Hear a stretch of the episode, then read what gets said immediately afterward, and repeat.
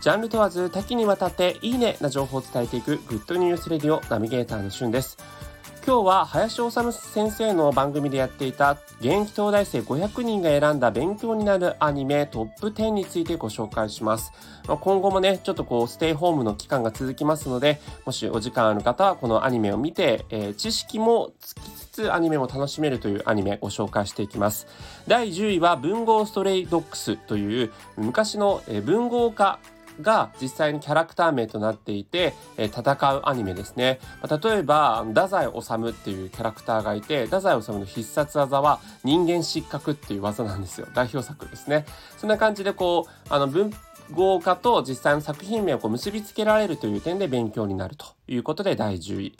第9位はゴールデンカムイ。こちらアイヌの文化がかなり忠実に再現されてアニメで描かれていますので、その点が勉強になるというやつですね。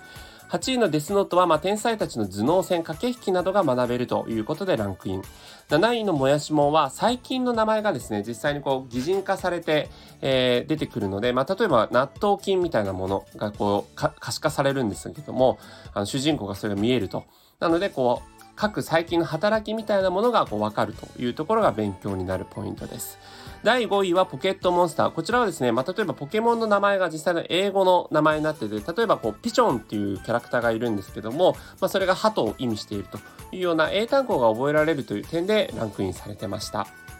第4位が銀のさじシルバースプーン。こちらはですね、酪農とか農業、まあ農業高校を舞台にしているということもあって、その辺あたりの背景が学べるということですね。3位がキングダム。まあ言わずもがな大人気アニメですが、